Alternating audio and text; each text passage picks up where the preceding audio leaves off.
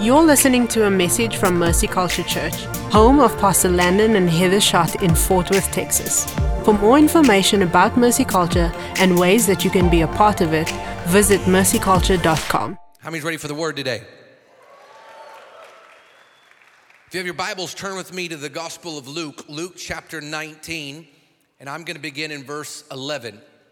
Luke 19, 11 says this As they heard these things, he proceeded to tell a parable because he was near Jerusalem and because he was supposed that the kingdom of God was to appear immediately.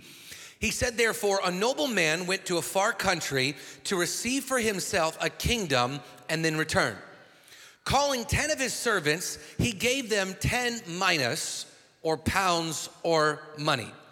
He said to them, Engage in business until I come. The King James says, Occupy till I come. But his citizens hated him and sent a delegation after him, saying, We do not want this man to reign over us. When he returned from having received the kingdom, he ordered these servants to whom he had given money to be called to him, that he might know what had been gained by doing business. The first came to him, saying, Lord, here's your mina. I have made 10 minas more.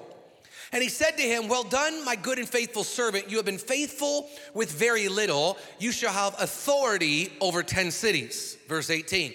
The second came saying, Lord, your mina has made five minas. He said to him, Are you are to be over five cities? Then another came saying, Lord, here is your mina, which I kept laid away in a handkerchief. For I was afraid of you, because you are a severe man. You take what you did not deposit, and you reap where you have not sown. He said to him, I will condemn you with your own words, you wicked servant. You knew that I was a severe man, taking what I did not deposit and reaping what I did not sow.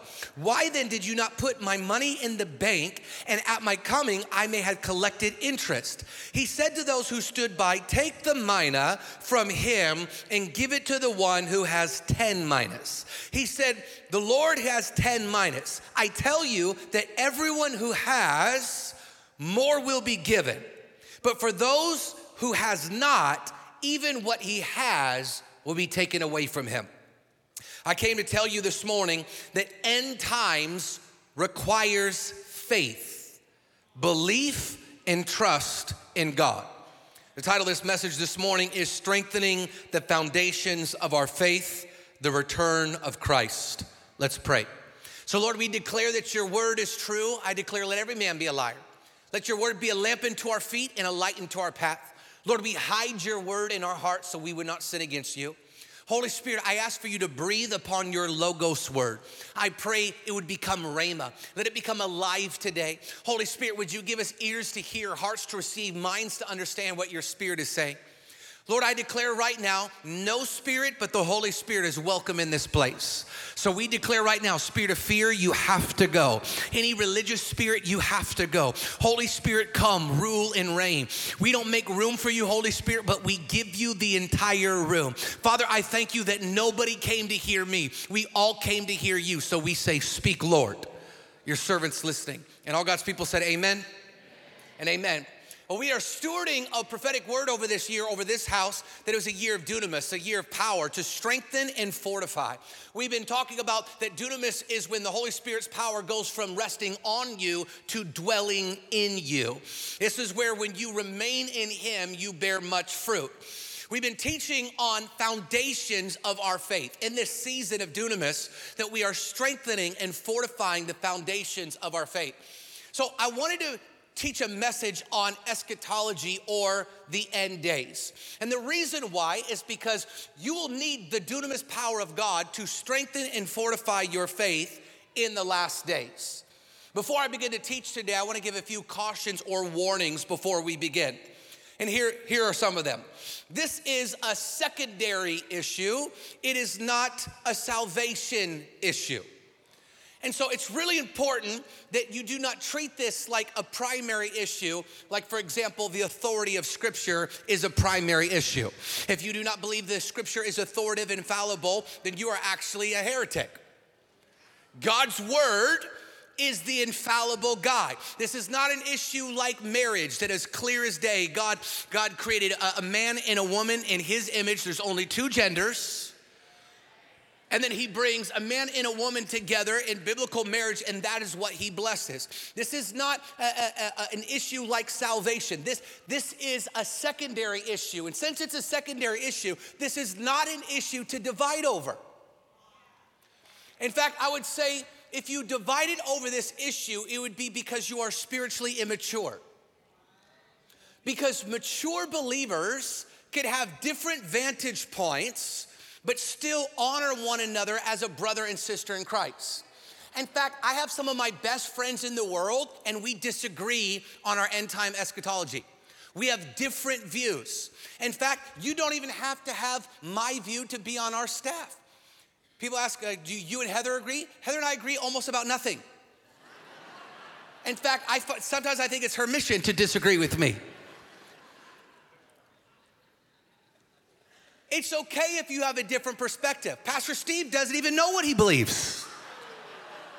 He's just hoping by the time he gets to heaven, he'll be better at golf.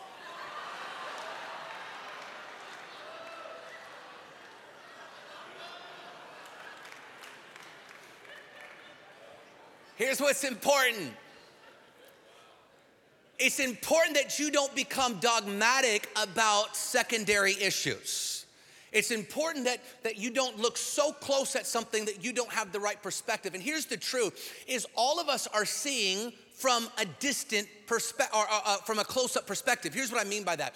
To us, when we look at the Gospels and we look at the disciples, we're like, it's so e- obvious that Jesus was God. He, he, he, told the disciples he was God. He walked and talked with them. He, he, he did miracles in front of them. And after all of that, uh, Peter denied him, uh, Judas betrayed him, Thomas doubted him, and the rest of them, besides the women, ran. And we look back from here and we're like, hey, it was so obvious. Why'd, why, why'd you guys doubt God? It's because they were in it. And sometimes when you're so close to something, it's hard to see what it is. We are in the last days. And so, because we're in the last days, go and get the picture up. Because we're in that last days, you can't see. But here's the thing when something zooms out, all of a sudden, you have a different perspective. Someone say, last days. Turn your neighbor and say, get ready. So this morning, we are going to begin the process of teaching about the last days. Now, I grew up in church. I was a church kid. I was a pastor's kid. I, I, I, spent almost my entire childhood, young adult years in the house of God. I mean, I went to Sunday night church. I went to Wednesday night church. I went to Tuesday night prayer. I went to Wednesday morning prayer. I mean, I was in church all the time. And what was wild is looking back at my entire childhood of growing up in church, I cannot remember one sermon ever on eschatology or the last days. I would hear statements. I would hear things mentioned and Jesus is coming and the bride and rapture and I'd hear all these words but but it was interesting growing up in the church that that this eschatology of the last days was assumed it was just never really taught. And so, my goal today is to teach you what I wasn't taught and to bring clarity to what the last days look like. So, when I say eschatology, it's important that we understand what I'm talking about. Eschatology is the study of the last days, it's broken up in two parts or main forms of eschatology. The first is the study of heaven and hell. Dr. Brown will be here next week to teach on that. And the second is the final days or the end of human history. So, when we talk about eschatology, it's important to understand that we start from a place of sound doctrine where we know what's for sure. So, here's what we know for sure faith in, in Jesus is what saves us, and he's coming back. Romans 10 9 says, If we confess with our mouth that Jesus is Lord and we believe with our heart that God raised him from the dead, you will be saved. We know that we are saved by grace through faith. Someone say, by grace through faith. Here's what's important to understand your eschatology does not save you, Jesus does.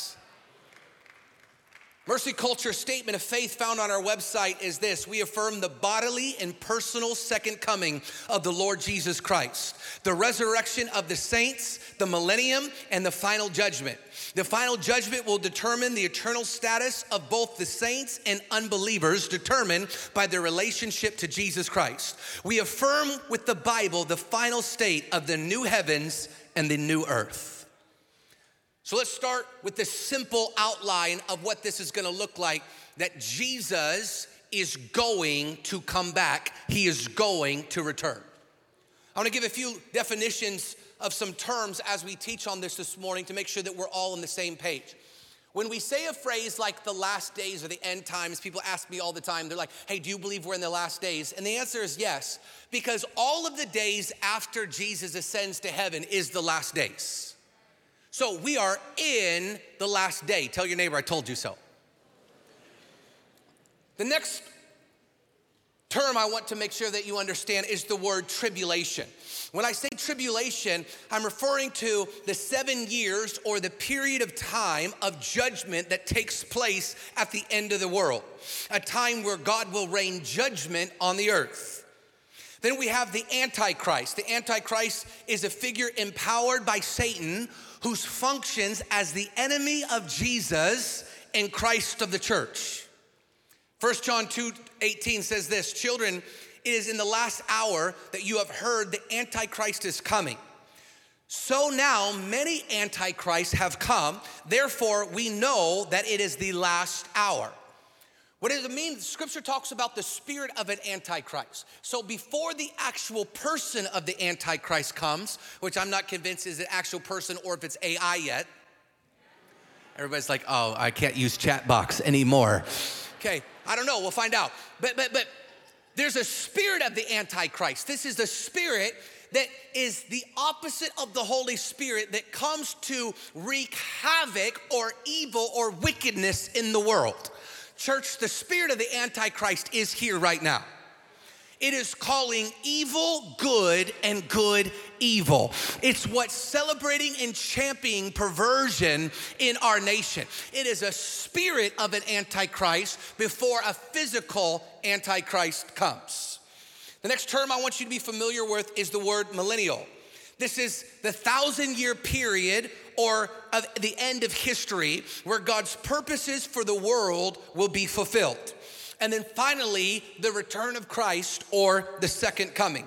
When we say the return of Christ, the second coming, or in other denominations known as the second advent, this is the expected return of Jesus Christ at the end of time when he will come to judge the world and usher us in to the fullness of our kingdom.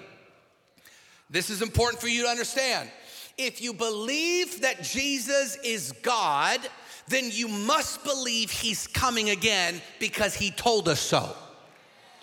And this is wild because most people's faith kind of stops in this area right here, where you love God, you believe in God, you're trying to serve God, but but but it, it kind of just stops in this moment. It's about you and God now, and you forget about what's coming in front of us.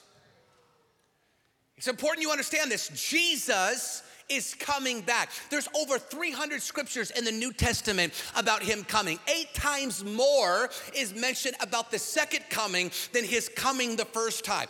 There is entire books of the Bible that are dedicated to his second coming. We see 1st and 2nd Thessalonians or you could read chapters 24 of Matthew and chapters 13 of Mark that are all dedicated to the topic of his second coming. And here's what we know about his second coming. His second coming or the return of Christ is personal. Revelations 1 7 says, Behold, he is coming with the clouds. Every eye will see him, even those who pierced him, all the tribes on the earth on account of him. Even so, amen. Someone say, Every eye. It is personal. Every person will have a personal encounter with the coming of Jesus Christ. The second one is the return of Christ is literal. Acts 1:10. And while they were gazing up into heaven, he, Jesus, went. Behold, two men stood by them with white robes and said, Men of Galilee, why do you stand here looking into heaven? This Jesus who was taken from you into heaven will come in the same way you saw him go into the heavens. It is not a figurative coming, it is a physical. The exact same way he left is the same way he's coming down. In fact, if you're going with us to Israel later this year, I think the trip sold out. But if you're coming to Israel with us, you are going to see this place where he ascended and the place where he will descend. Watch. And one day he will take his place, walk through the eastern gate or the mercy gate, and take his place on the mercy seat. It will be a literal coming. Do you know how literal this is? The Muslims know that the Jews won't touch dead things. So this is actual true. If you go to Israel with us, you will see that they put a graveyard in front of the eastern gate and they've been burying people there for uh, hundreds and hundreds of years trying to stop the return of Christ. But I got bad news for them and good news for us that when he comes, so will the saints rise from the dead. Watch, and he will march his way through that eastern gate to the mercy seat. You cannot stop the literal coming of Jesus. Not only personal, not only is it literal, but the return of Christ is public.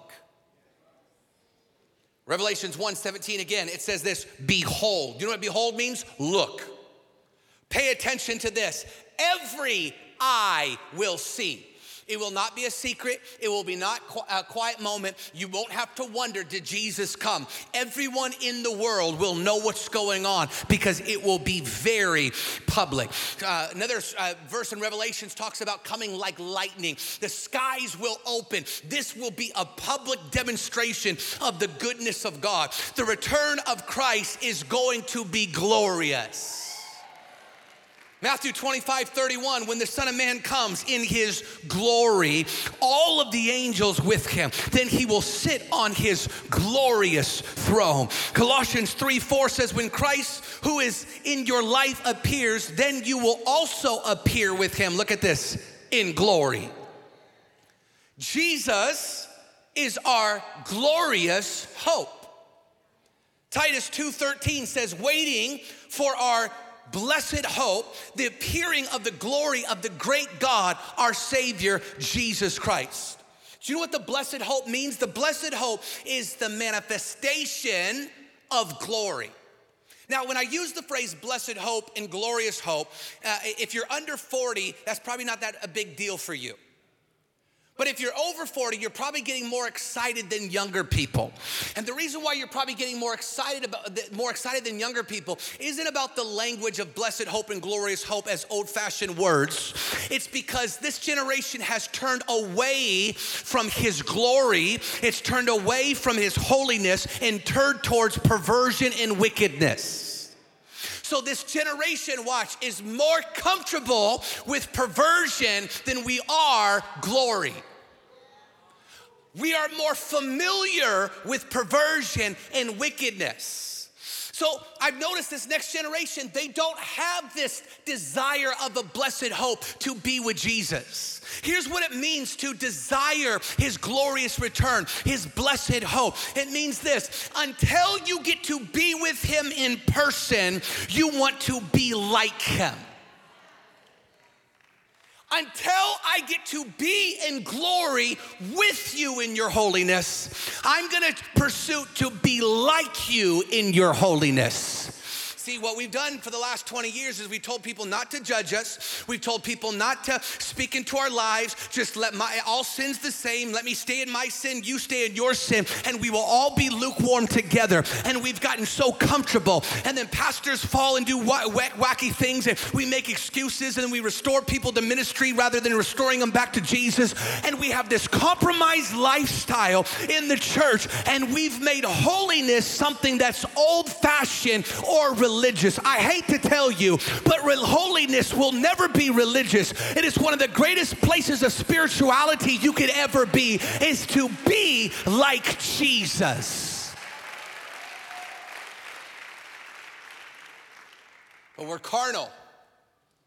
We've embraced perversion. We've embraced wickedness. Watch Christians defend it. And sometimes I just wish that you would defend the Holy Spirit like you would your sin.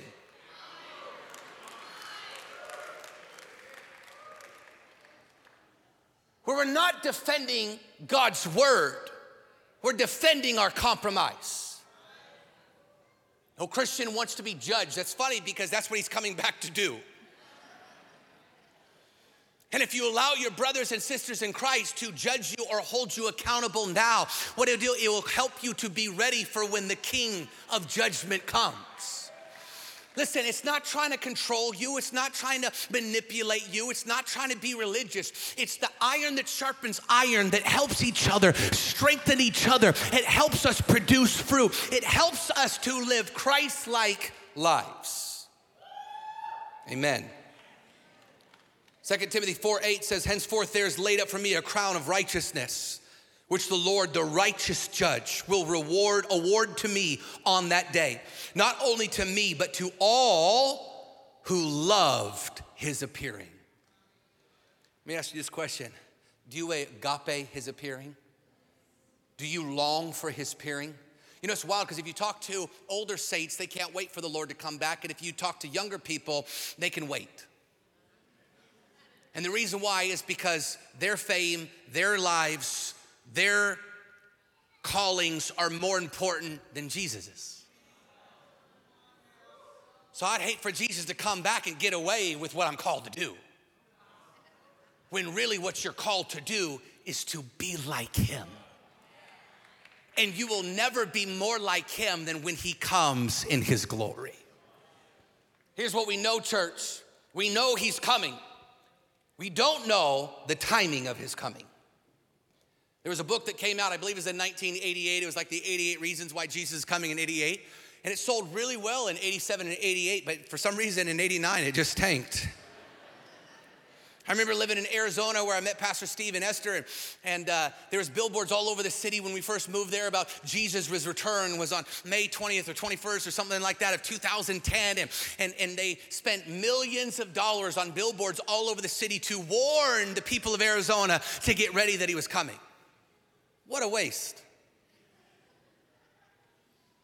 And if you would have just read Matthew 24, 36, you would have known that no man knows the hour. So, warning when anyone thinks they know it all. Here's what Jesus says. But concerning the day and the hour, look at this no one knows. Who knows? No one knows. To your neighbor, say, You don't know. Tell that know it all, neither do you. Not even the angels in heaven, nor the Son, but only the Father. Then Mark 13, 21 says, If anyone says, Look, there's Christ, do not believe it. You won't have to hear someone say, Look, there he is. You will hear him for yourself. So we don't know the hour, but we can know the signs.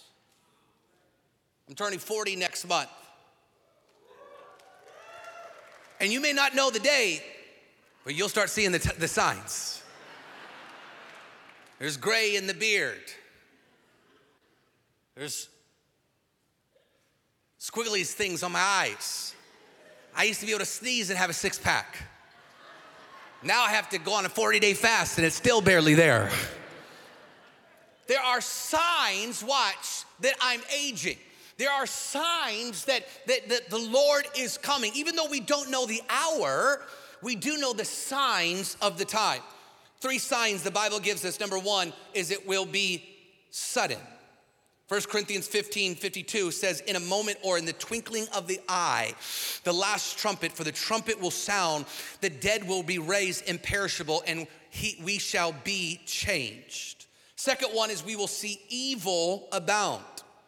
2 Timothy 3, verse 1 says, But understand this, in the last days we will come times of difficulty. For people will be lovers of themselves, lovers of money, proud, arrogant, abusive, disobedient to their parents, ungrateful, unholy, heartless, unpleasable, slanderous, without self control, brutal, not loving good, treacherous, reckless, swollen with conceit, lovers of pleasure rather than lovers of God. having an appearance of godliness, but denying its dunamis power. Here's what it says avoid such people. Did that not describe America? Lovers of pleasure rather than lovers of God. They got the Grammys with unholy on here too. Second Peter 3 3 says this, knowing the first of all, scoffers will come in the last days with scoffing. Look at this, following their own sinful desires. Church, we are in the beginning stages of last days. You could feel it in the atmosphere. The world is growing not only more wicked and wicked, but wicked is more desired and loved. You know, last week in my home state of Washington, where I'm from, they just uh, submitted legislation that would cause parents to be arrested or prosecuted if they try to stop a sex change of a minor. You're like, oh, I can't believe it. Well, well, how come we can't believe it with what we've seen go on? So let me get this straight. The goal is to kill the babies in the womb, and if they can't accomplish that, then we'll try to indoctrinate them. And if we can't indoctrinate them fast enough, then we'll prosecute parents that are trying to protect them. And you'll say, well, that, that's not gonna happen in Texas. Well, it will if the church stays out of everything. It will if you just be a Sunday Christian. It will if you believe the lie that you shouldn't be involved in, and heaven is my home, and what does it even matter? How do we fulfill the second greatest commandment and love our neighbor if we're not protecting those that can't protect themselves? We are living in evil times. The third one is this global disturbances. Matthew chapter 24, verse 3 says, And he sat at the Mount of Olives. The disciples came to him privately, saying, Tell us, when will these things be? And when will be the signs of your coming and the end of the age? Verse 4 And Jesus answered them, See that none of no one leads you astray. For many will come in my name, saying, I am the Christ. They will lead many astray. For you will hear of wars, rumors of wars, so that you are not alarmed. For this must take place but the end is not yet. For nation will rise against nation, kingdom against kingdom, and there will be famines and earthquakes in various places. Verse 8. And these are but the beginnings of the birth pains. They will deliver you to tribulation and put you to death, and you will be hated uh, by all nations for my name's sake. And many will fall away and betray one another and hate one another. Many false prophets will arise and lead many astray. And because lawlessness increase or abounds, the love of many will grow cold. But the one who endures to the end will be saved. Everything I just read to you, Jesus said, those are the beginning of the birth pains. We have three children, and uh, when you're first pregnant, you're really excited and, and you don't haven't experienced it before and, and everything's exciting and you feel the baby and felt the kick and all the different stuff and you're going through the journey of it and, and i remember when heather and i were uh, uh, about to give birth or she was about to give birth to peyton and, and all of a sudden she started having contractions and she was like whoa I felt, whoa, I felt, we better go to the hospital. We go to the hospital and we're like, how far dilated we are? They're like, you're negative 100. we're like, I have never heard of that before. They're like, go home. They're like, but if you want to speed up labor, you can walk more. And so we started walking and going on walks. We walked around the hospital, walked around the area. And, and that's actually where we came up with the idea for the Justice Run. We walked so much with Peyton, and, and, and, then a few more days are going by, and the contractions are increasing. And, and, and we knew it was time when it went from whoa to whoa. I remember Heather's having a contraction. I'm like, You're doing good, babe. I'm, I'm trying to rub her back. She's like, Don't touch me. Jeez. Watch the birth pains intensified when the baby was coming. Jesus said the wars, the famines, the earthquakes, the global disturbances are the beginning of the birth pains. We know that he's coming. We don't know the hour, but we must be ready. Tell your neighbor, get ready. Matthew 25 is the parable of the five wise virgins and the five foolish virgins. You can go and read it for yourself in your notes that is, is on the note page. But it's a story that five were ready and five were not ready. And what was the difference between the ones that were ready and the ones that weren't ready? Is people that are ready operate in wisdom. Let me give you some practical advice. Ask the Lord every day for wisdom and discernment. I don't believe that there was enough wisdom and discernment as we just went through COVID. And it's interesting because growing up in church, I'd hear old timers say all the time, he's coming any day, he's coming soon, he's coming soon, he's coming soon. And I'm like, nah, I don't think he's coming for a long time. And then we went through COVID, I'm like, he might be coming soon. this thing escalated real fast. Some of you are like, Pastor, do you think the vaccine was the mark of the beast? Yes. Just kidding, just kidding. I got her, I got her. I got her. It's okay. You were baptized today. You're good. You're good. Don't worry about it. Okay, watch, watch, watch. My bad. I'm sorry. I love everybody. Okay, don't worry. Like, take a breath. Take it. Breathe in. Breathe out. Okay.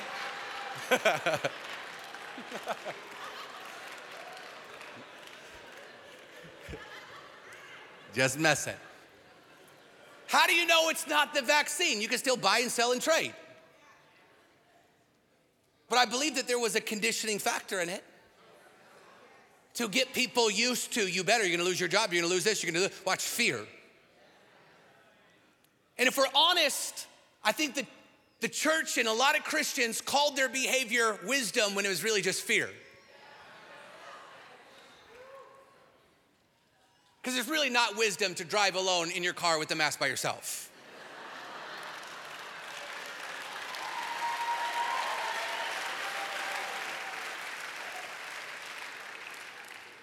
Okay, hold on. Be nice. I'm trying. I remember walking to a restaurant one day. Uh, I was a coffee shop in Waco, and they're like, sure, you have to wear a mask. And I was like, well, no one in here is wearing a mask. And they're like, yeah, but they're sitting down.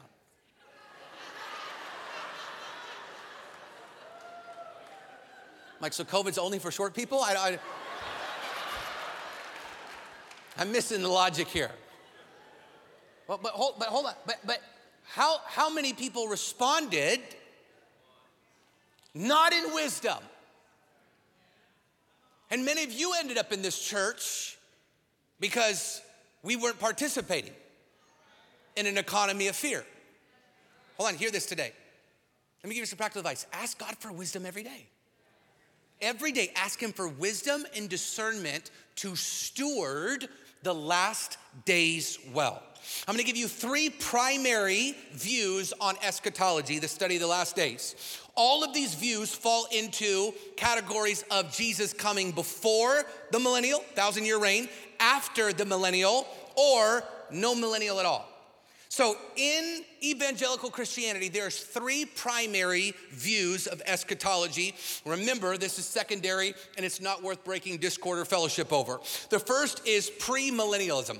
Premillennialism is Jesus is coming back before the millennial reign for a literal, excuse me, Jesus is coming back before the millennia, the thousand year reign of Christ. So, this view is Jesus is coming before the millennial. This has two different theologies to it. The first is what we call historical premillennial or post tribulation. This is the belief that at the end of the age, Jesus returns in his glory to catch us up to meet him as he comes to set up his millennial kingdom here on the earth. Now, in the 1800s, a secondary theology came out called pre tribulation. Pre tribulation believes that Jesus is coming at any moment for a secret rapture of his church, followed by hell on earth and the return of Jesus for the millennial kingdom. Those are both theological views under premillennialism. The second is postmillennialism. This is the whole world will become Christianized by bringing in God's kingdom on earth after Jesus' return. So, a simplified uh, version of this is everything is gonna get way, way, way better, then Jesus will come. The third is the amillennialism view. This is the kingdom of God is entirely spiritual. It is here and now. When Jesus returned, we will go with him into eternity. Satan has already been loosed. We're already in the tribulation, and there is no actual millennial reign. Now, my personal view is historical premillennial. I believe that Jesus is gonna come. I believe that there will be tribulations, there will be an antichrist, there will be wars, there will be things that we will go through. And then Jesus is going to come after that. Then he's going to come and he's going to set up his reign on earth and we will rule and reign with Jesus. Now, hold on a second, because there's a lot of people here that are like, what, what, hold on, what are you saying? What are you saying, Pastor? I'm going to tell you what I'm going to say. I grew up in a spirit filled, non denominational, charismatic Pentecostal background.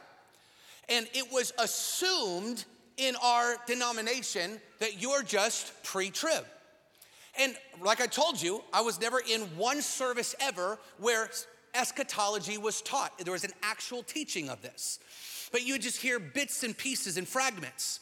And so as I got older, I was like, no, no, I, I need to understand this. And so I started asking questions about what I grew up being taught about a pre trib rapture. And as I asked more questions, the more answers I got, the more confused I became. And I'm a simple guy. I like simple answers. And I just want things to be simple and clear. It's really easy. We're bad, God's good, He saved us. It's awesome. Like I got it. The gospel, yes. I couldn't do it for myself. He did it for me. I've never been good enough. He's good enough. He doesn't save us to make us good. He saves us because He's good. He is so good. I got it. It's simple. The gospel's simple. So, why, when it comes to eschatology, does it get really complicated and confusing? So, I'm gonna give you right now some of the troubles that I had with this pre trib explanation. The first is this you cannot come up with this theology on your own without outside help. Here's what I mean I cannot see a pre trib theology with the Bible itself. For you to have even an awareness of pre trib theology, someone must tell you what it means or what it says outside the scripture. For example, when I read the Gospels, I see Jesus came, was born of a virgin, he did many miracles, he died on the cross, he was dead, he became alive, he rose again, and he said he's coming back. I got it. I don't need an outside text to explain that to me. But when you begin to try to learn about the pre trib rapture, just on the Bible itself, it doesn't say that.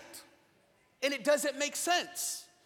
So it has to come from an outside source that would be assuming or taught through scriptures, not from the scripture itself. Are you following me? So, where did we get this pre trib theology? Well, it started in a revival in Glasgow, Scotland, where there were some young girls that had some visions or a, a, a revelation that we would not suffer the wrath of the tribulation. There was a reverend named John Nelson Darby who believed this vision was from the Lord. He began to teach a theology based around it. He made his way from Scotland to the United States, and he was a known associate of a man named Dwight L. Moody of the Moody Bible Institute or Moody Publishing. This popular theology began to rapidly spread throughout America. There was books that were written on it. There was sermons that were taught about it. Even later on, there was a, a, a Bible called the Scofield Bible that began to take this theology and put it in not only the references of the Bible, but the headings of the Bible. So when someone was reading the Bible, it would say the rapture of the church, and they would begin to read about this rapture in their Bible. So when the average layperson was reading the Bible, they would say, Hey, my Bible told me this. Then there was movies called uh, Left Behind that came and spread. And all of a sudden through media, it's this, this, this theology started spreading through conferences, mainly in the spirit-filled charismatic Pentecostal denominations. Later, some other seminaries got together and built doctrines around it, and it became widespread and known. But here's the thing we call the opposite of the pre trib, we call it historical post trib for a reason. It's because historically, up to the 1800s, no one believed this. So if you study St. Augustine of Hippo, if you study Lutheran, if you study Calvin, if you study the fathers of the faith, none of them adhered to a pre trib theology. So when we say historical, what we're talking about is historically, the premillennium had no pre rapture, it only had a post rapture. So, this was not originally believed in mainstream Christianity. That's the first reason. Number two, I believe it's a fear based theology, and I do not adhere to fear based spiritual warfare. 2 Timothy 1 7 says, God, sorry, podcast. God has not given us a spirit of fear, but of power, love, and a sound mind or self control.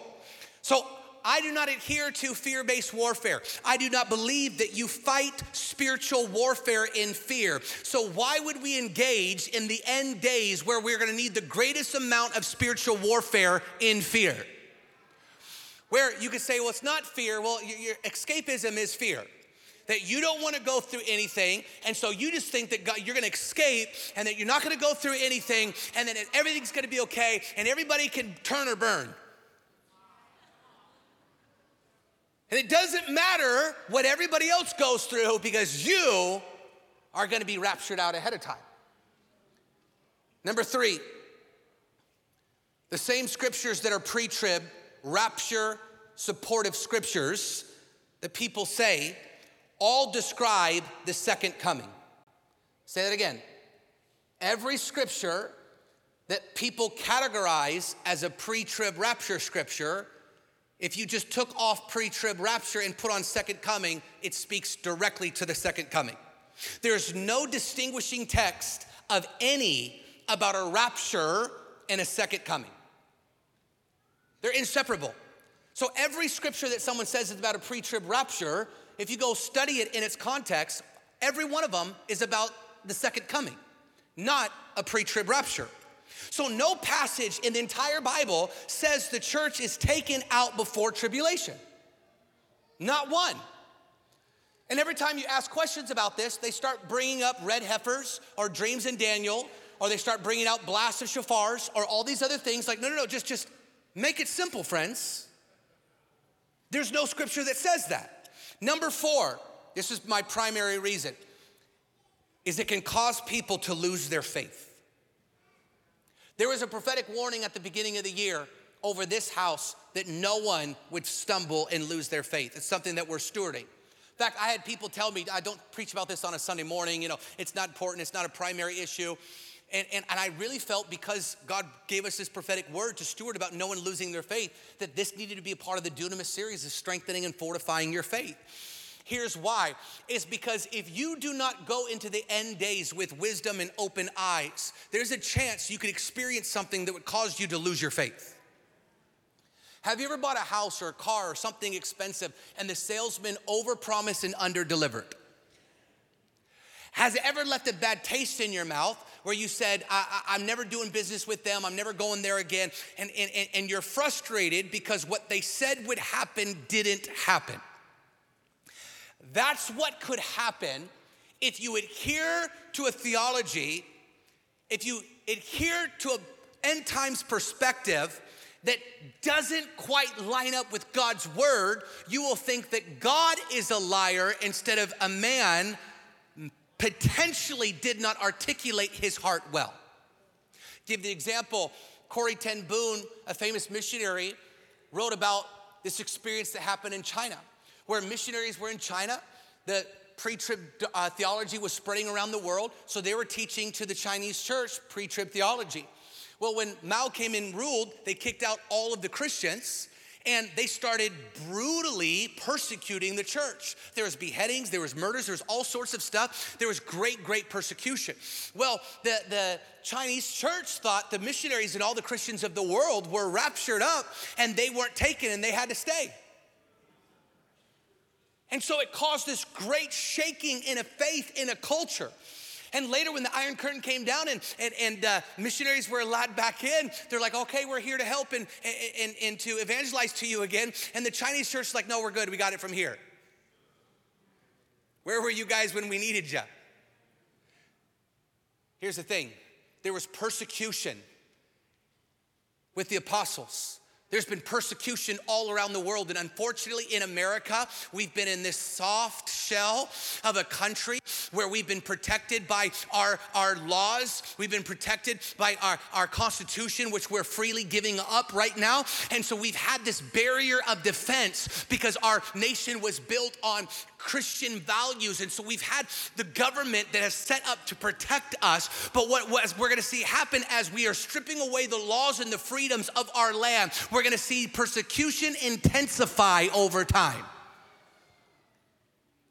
Now, let me just be honest with you for a second. I'm sharing the story of how I came to this, but I am 100% open with being wrong.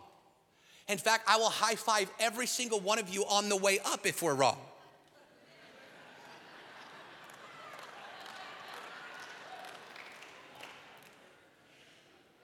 So this this this isn't this isn't something listen that I'm dogmatically holding on to. I'm showing you what I what I see in the word of God.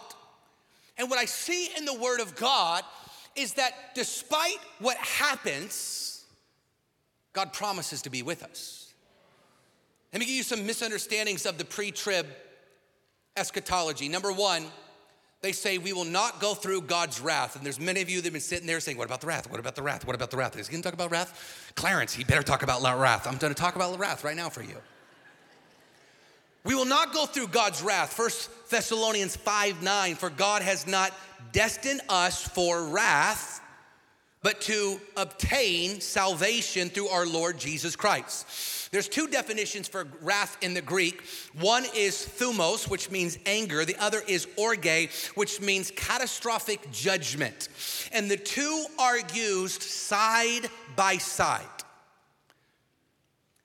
So it's actually unknowable, unrecognizable in the text to determine when they're saying the wrath of God, will it be a final judgment or his anger. When Paul speaks to us, God protecting us from his wrath, there's no indication he's speaking of a tribulation, but to God's destruction at Christ's return. The tribulation is not the only time God poured out his wrath on the world. John 3 36, the most famous scripture in the Bible is John 3 16. We read it last week. 10 verses down, it says this Whoever believes in the Son has eternal life. Whoever does not obey the Son shall not see life, but the wrath of God remains on him. Scripture is clear that the wrath of God is in store for everyone who rejects him in a final judgment. We see the word tribulation in the Greek, thlipsis, over 40 times in the New Testament. And we, here's what we know about tribulation we will go through tribulations and trials. The church and the people of God will not escape trials, persecution, and tribulation. Acts 14 22 says this strengthen the souls of the disciples, encouraging them to continue in the faith, saying, Through many trials, we must enter the kingdom of God. So here we go. This is important. Some of the worst theology is built in empathy towards someone instead of a certainty or clarity in God's word. So here's where bad theologies come from. I couldn't imagine God allowing us to go through a tribulation, so therefore I'm gonna build a theology around what I can't empathize with. Oh, we do the same thing. Oh, if God, I can't imagine God not wanting two people to love each other, even though it's a fleshly, wicked love. But it, but we call it love, and, and and we paint a rainbow on it, call everything love, and we don't even know what love is anymore. And so I can't imagine God not wanting everything to be love because God is love. Well, God is love, but everything that's love is not God. But people say, I can't imagine, and then they build entire theologies around it. And when you ask them to give you one scripture, they can't because they came up with the theology from empathy instead of scripture. This is important though, because some people are like, oh, oh, Landon, you're just, you're just mean. God, I, God is love. No, well, let's, let's define love. It's choosing. Love is a perfect love. It's agape love. It's a choice. So when, when he doesn't feel like going on the cross, I'm so glad he chose to love us. Listen, how many been married for some time and sometimes you don't feel like loving? Oh, we just fell out of love. Will you stop choosing then? Because love is a choice. That's why you stand before God and you stand before your peers and you say, in good times and bad, in sickness and in health. Listen, I might, it might always not feel like a honeymoon, but I'm making, watch, a choice to love. This is important, church, because we have created theology from empathy where we say, I can't imagine instead of God's word saying.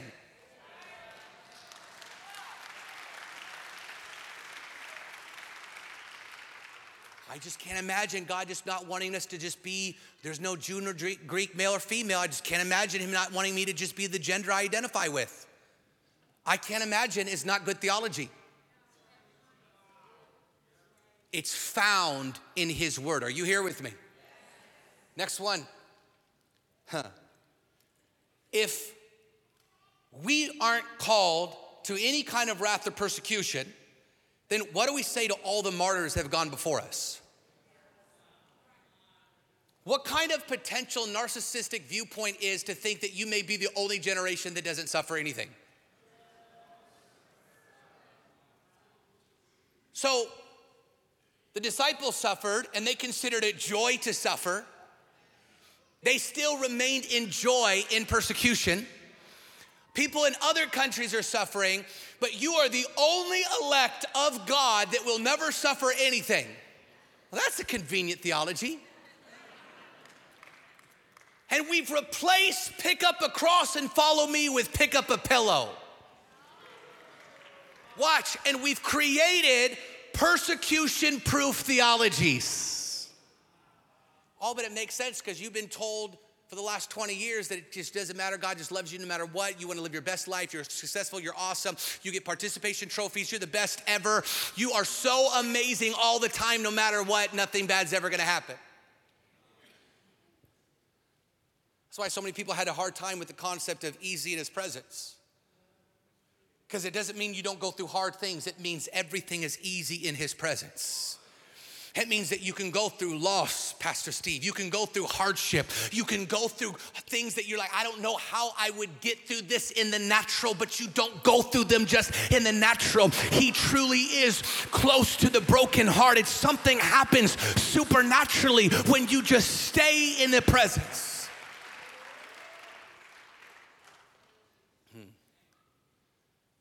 John 16, 33. Last one. Look at this. This is wild. Not last one. I got a bunch more. I don't know why I said that. Jesus said, I said these things to you that in me you may have peace in the world. You will have tribulations. Look at this, Jesus. You will have tribulations, but take heart, I have overcome the world. So, how, how, how do you begin to reconcile God loving us, but we might go through wrath. And here's how I look at it just because the world is going through wrath and tribulations doesn't mean that God does not protect his people. Watch, in the same way that Egypt was going through the judgments of God through the 10 plagues, Israel was protected. The same way the world was being destroyed in the days of Noah, Noah and the righteous ones were being protected. The same way that uh, uh, Abraham and his entire family, and Abraham was the father of righteousness, so his entire family was protected as God was destroying Sodom. Watch, this is important to understand. Just because their world is going through wrath does not mean God's people are not protected. I hear this all the time. Well, well what about the, the bowls of judgment? And what about when God destroys one fourth of the earth? Who says that's you? It does not say he destroys everybody. It does say broad is the road to destruction. It does say narrow is the gate to eternal life. Watch, I believe God is so good. I believe He's so kind. I believe He's so powerful. Watch, that He can protect His people in the midst of calamity. This is wild. John 17, 15. Jesus prayed his prayer over his disciples before he's arrested. Look what Jesus prayed over his disciples. I do not ask that you take them out of the world, but you keep them from the evil one. I believe that this is what will happen in the end days. And this is why I'm not afraid. This is why I don't have fear. Because perfect love casts out fear. And I love him and I trust him. And I know that no matter what I go through, he will be glorified in my life. Can the church say amen? Number one, the wrath of God. Number two, misunderstandings in pre trib theology. Jesus is coming, but then he's coming again. 1 Thessalonians 4 16 and 17 says, Then we who are alive, who are left, will be caught up together with them in the clouds to meet the Lord in the air, and so we will be always with the Lord. The prob- one of the problems with the pre trib theology is that when Jesus comes in the rapture for the second coming, it means that he's got to come back again for a third coming that it doesn't talk about. So there's no discussion of a third coming, there's just a discussion of a second coming, but in the rapture, he came, but he didn't come fully. The scripture, scripture for caught up in the air is the Greek word harpazo, which the Latin borrows for the word rapturis, which we get our English word rapture. So we have to look at harpazo for the meaning. Harpazo means to forcefully snatch up suddenly, decisively, like one seizing bounty. To take open an open display, not covertly or secretly. So if Jesus comes back to rapture the church, it means he has to come back again for the second coming, which would make it the third coming, not the second coming. Matthew 24, 27 says, For as the lightning comes from the east, shines as far as the west, so will the coming of the Son of Man. That word coming is the Greek word parousia. It means this a presence of coming or an arrival. It's the second coming of Christ. It is arrival of a military greeting. This is important. The word parsio means, or parousia means an arrival. So when they say he comes in the rapture, they have to they have to define it as uh, parousia, which is an arrival, which means this he would have to come a third time. They're like, well, he's caught up in the air. Well, scripture says he is caught up. It's the word parousia, which means an arrival, which means this he has to arrive. It's not an arrival if he didn't arrive. So the rapture of the church is the going up to greet him. It's a military term. It's the same way that, that the people would come out of the city to meet the king as he went out to war and he would welcome him back in the city. It's a mirror to Jesus coming into Jerusalem on, on uh, Palm Sunday when they went out to greet him and welcomed him back into the city. It is an arrival. So, the word used to describe a rapture is, an, a, revi- is, a, is a arrival, and if you have to come again, it means there's three comings when scripture says that there's only two. The other misunderstanding is that pre trib makes it sound like it's a secret. It's the secret rapture. You don't know when it's coming, like a thief in the night. They quote 1 Thessalonians 5 2, he'll come like a thief in the night. But the problem is, is no verse says it's a secret. Every verse about a second coming says it's loud in public. Romans 1:17, I've read it twice already. Behold, he's coming in the clouds. Every eye will see him. Acts 1 speaks to it. Matthew 24 speaks to it. Revelations 19 speaks to it. Jesus' second coming is not a secret, but it's a moment of glorious appearing for the church. And here's what's important for you to understand as your eschatology matters because it will influence how you live your life. Let's close with our story in Luke chapter 19. Worship team, you can come join me. Luke chapter 19 is Luke's perspective of Matthew 25's parable of the stewards or the talents. It's a message of stewardship in the kingdom. It's the last teaching of Jesus before the entry into Jerusalem on Palm Sunday. He's teaching if you're faithful with little, he will make you ruler over much. Jesus tells him in Luke 19 13, he says this He said, Occupy till I come. When I read this this week and I read Occupy Till You Come in the King James, it literally jumped off the page at me. Occupy till I come. I believe the Lord is giving these end day church a strategy on how to steward the last days where he doesn't say, I'll just wait for your pan theology for it all to pan out and everything's gonna be okay. I'll just wait for the bad things to happen to other people. No, Jesus gives this parable about the master leaving for some time. Jesus has left us for some time, but the master is coming back. Watch, and he's entrusted his people with talents. He's trusted his people with resources. He's trusted his, his people with power. And he's coming back, watch, to take an account. But here's what he said He said, Church, occupy till I come. You know what that word occupy means? It means to be about your daily work. It means to do business. It means to improve on your situation. It means to not play it safe. It means to not just bear fruit, but to bear much fruit. It's this list. It's this. It's you're not just going and letting life happen to you. It's you're taking everything that God has given you and you're serving God with everything you have. It is saying this. It is doing everything that you possibly can. Watch to serve the Lord faithfully faithfully while he's gone because he's coming back. And, church, I'm asking you today are you ready for his return? Now, I didn't say, is your theology ready? It's not what I asked. I said, are you ready? Are you living faithful? Because what happens when the master comes back? Ooh, and you're not faithful with your morals. You're not faithful with your family. You're not faithful with your resources.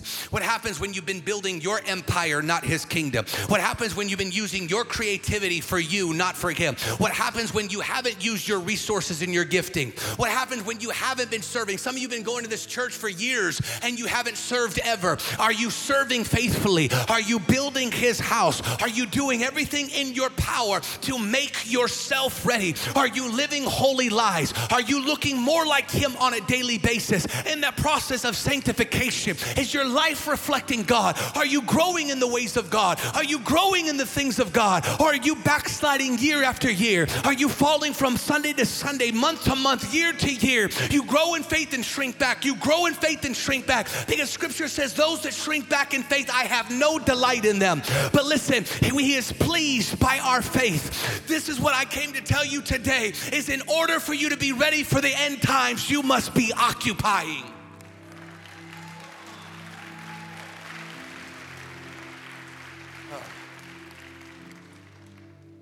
I feel a Holy Ghost rebuke coming on me for you. And I want you to hear this as a loving father. But here's the rebuke I was only given one thing, I was only given one talent.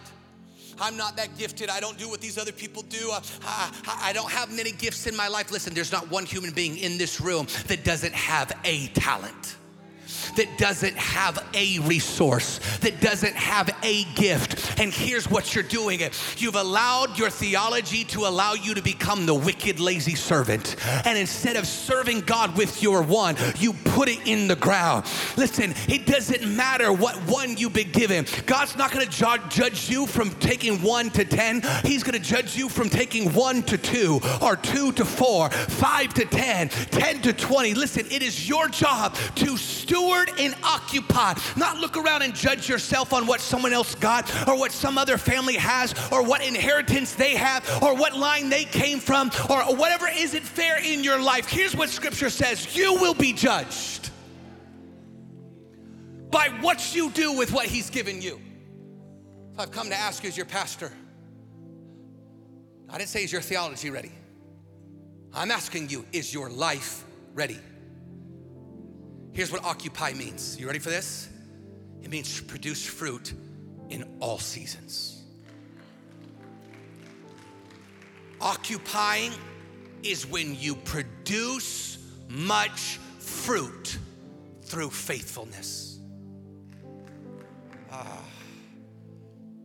The American church has been distracted by gifts instead of seeing the beauty of faithfulness.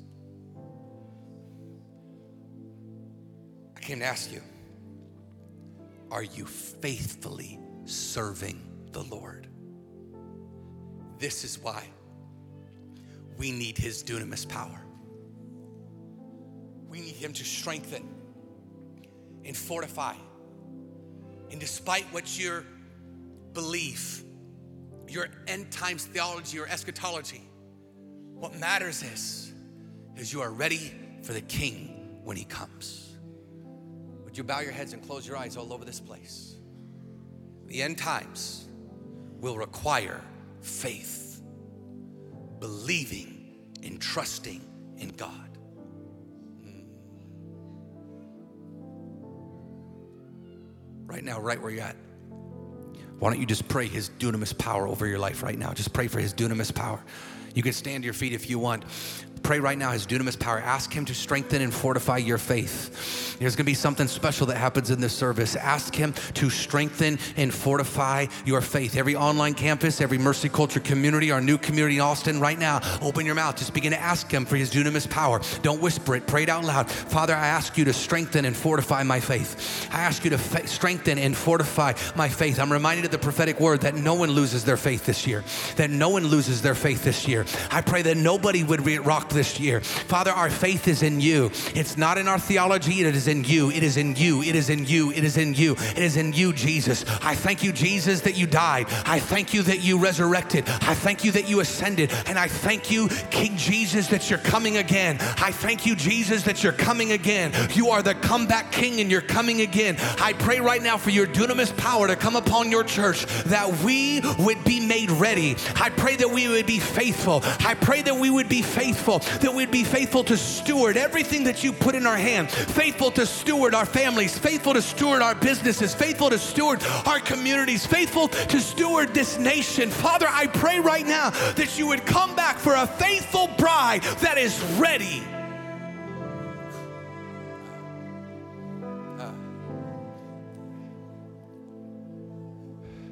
I want to share this last story. When COVID happened, we just didn't participate in the economy of fear. But you're seeing with the decisions that are being made in our nation, with these catastrophic accidents that are destroying food distribution places, just stuff constantly, decisions that are being made in our economy. Everybody's projected negative things. And I was at our Waco campus in worship, and I heard the Lord speak to me and says, The economy doesn't apply to you.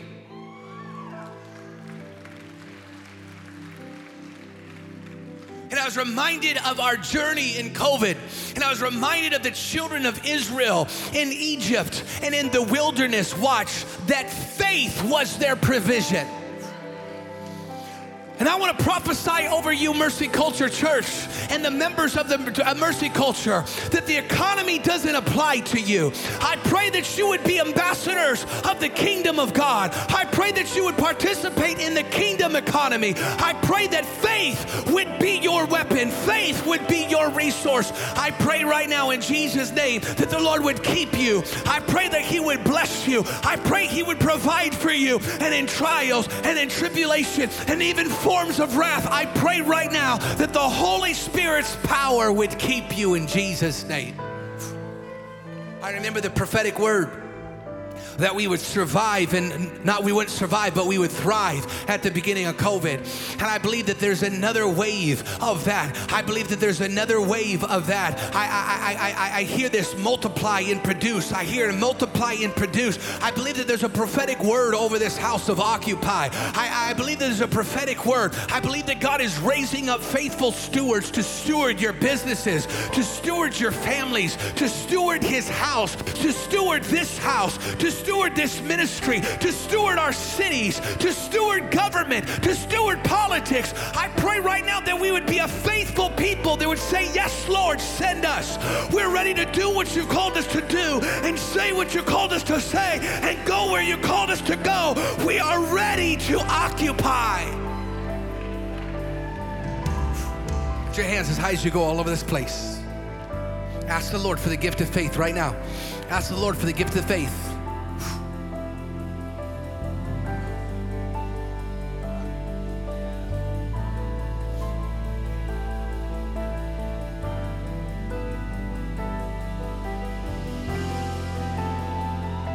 Here's what I just saw I saw there was something specific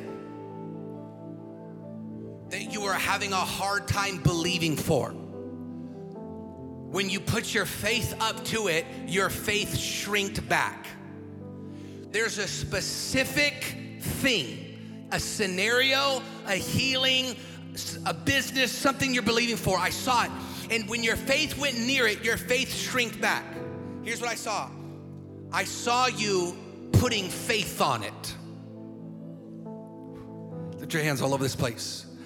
I want you to focus right now on what is the thing that has made war against your faith. Focus on it right now. What is the thing? Your restored marriage, a healing, whatever it is and I want you right now out loud to put the gift of faith on it. Ask the gift of faith to fall on it right now. Ask the gift of faith to come, the actual gift of faith. I pray right now, let the gift of faith come. I pray, let the gift of faith, I pray right now, faith for it. I pray faith for it. I pray faith for it. I pray faith for it. I pray faith would arise. I even feel like some people in their physical bodies that you've said, I, I'm losing faith for. It. I pray the gift of faith would come. I pray the gift of faith would come for marriages. The gift of faith would come for prodigals. The gift of faith would come for our nation Some of you have lost hope for America. I pray the gift of faith would come.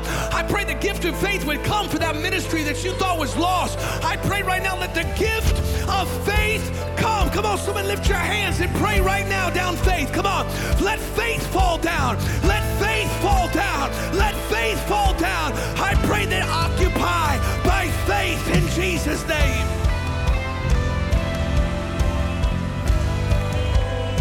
Let faith fall down.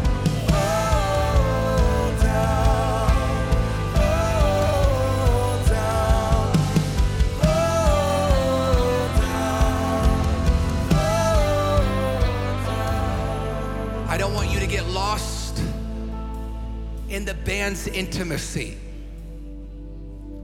Close your eyes tight all over this place. Whatever that thing was, just tell it right now. Say, Lord, you're greater. Lord, you're greater. You are greater.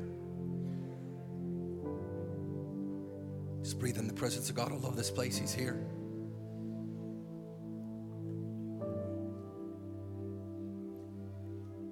Not going to call you forward, but if there's anyone who's living in sin today, you are not living like Jesus. You're willfully giving in and participating in a sinful lifestyle. I'm not going to have you come down, but there's sin in your life. You're not ready for the coming of the Lord and you want to repent of that sin and turn to Jesus right now, just lift both your hands in the air. If that's you in this place, just lift them high. Just lift them high. Don't hesitate. Don't be embarrassed. Who cares what anyone thinks? We don't care.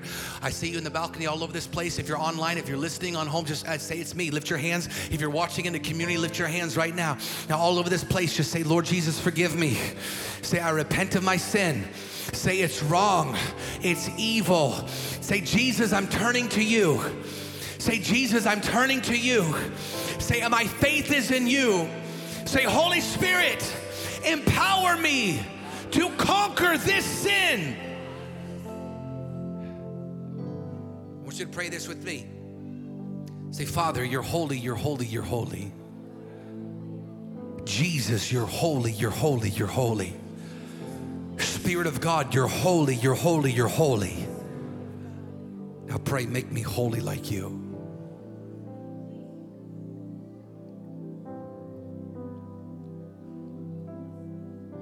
Pray your dunamis power. I pray shame go.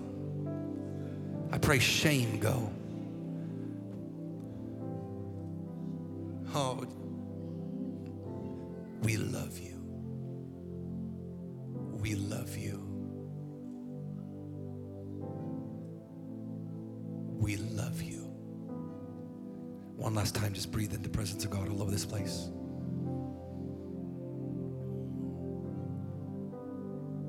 let the Lord know how much you love him by telling him out loud and putting your hands together and clapping? Would you just let him know how much you love him? Come on, tell him we love you, Jesus. We love you, Jesus. Come on. You could do louder than that. Tell him in the balcony, tell him we love you, Jesus.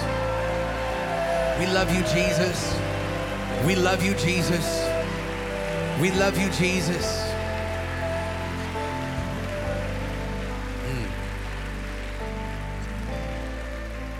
Pastor Chris, come and join me.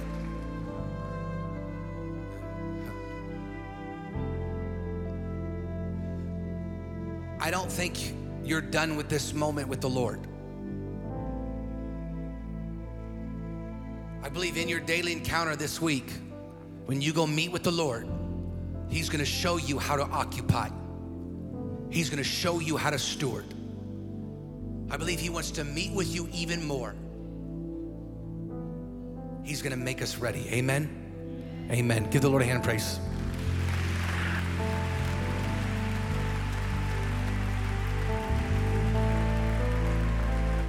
We hope you've enjoyed this message from Mercy Culture Church. If this podcast has blessed you, we'd like to encourage you to share it with a friend. To learn more about us, find us on social media and online at mercyculture.com.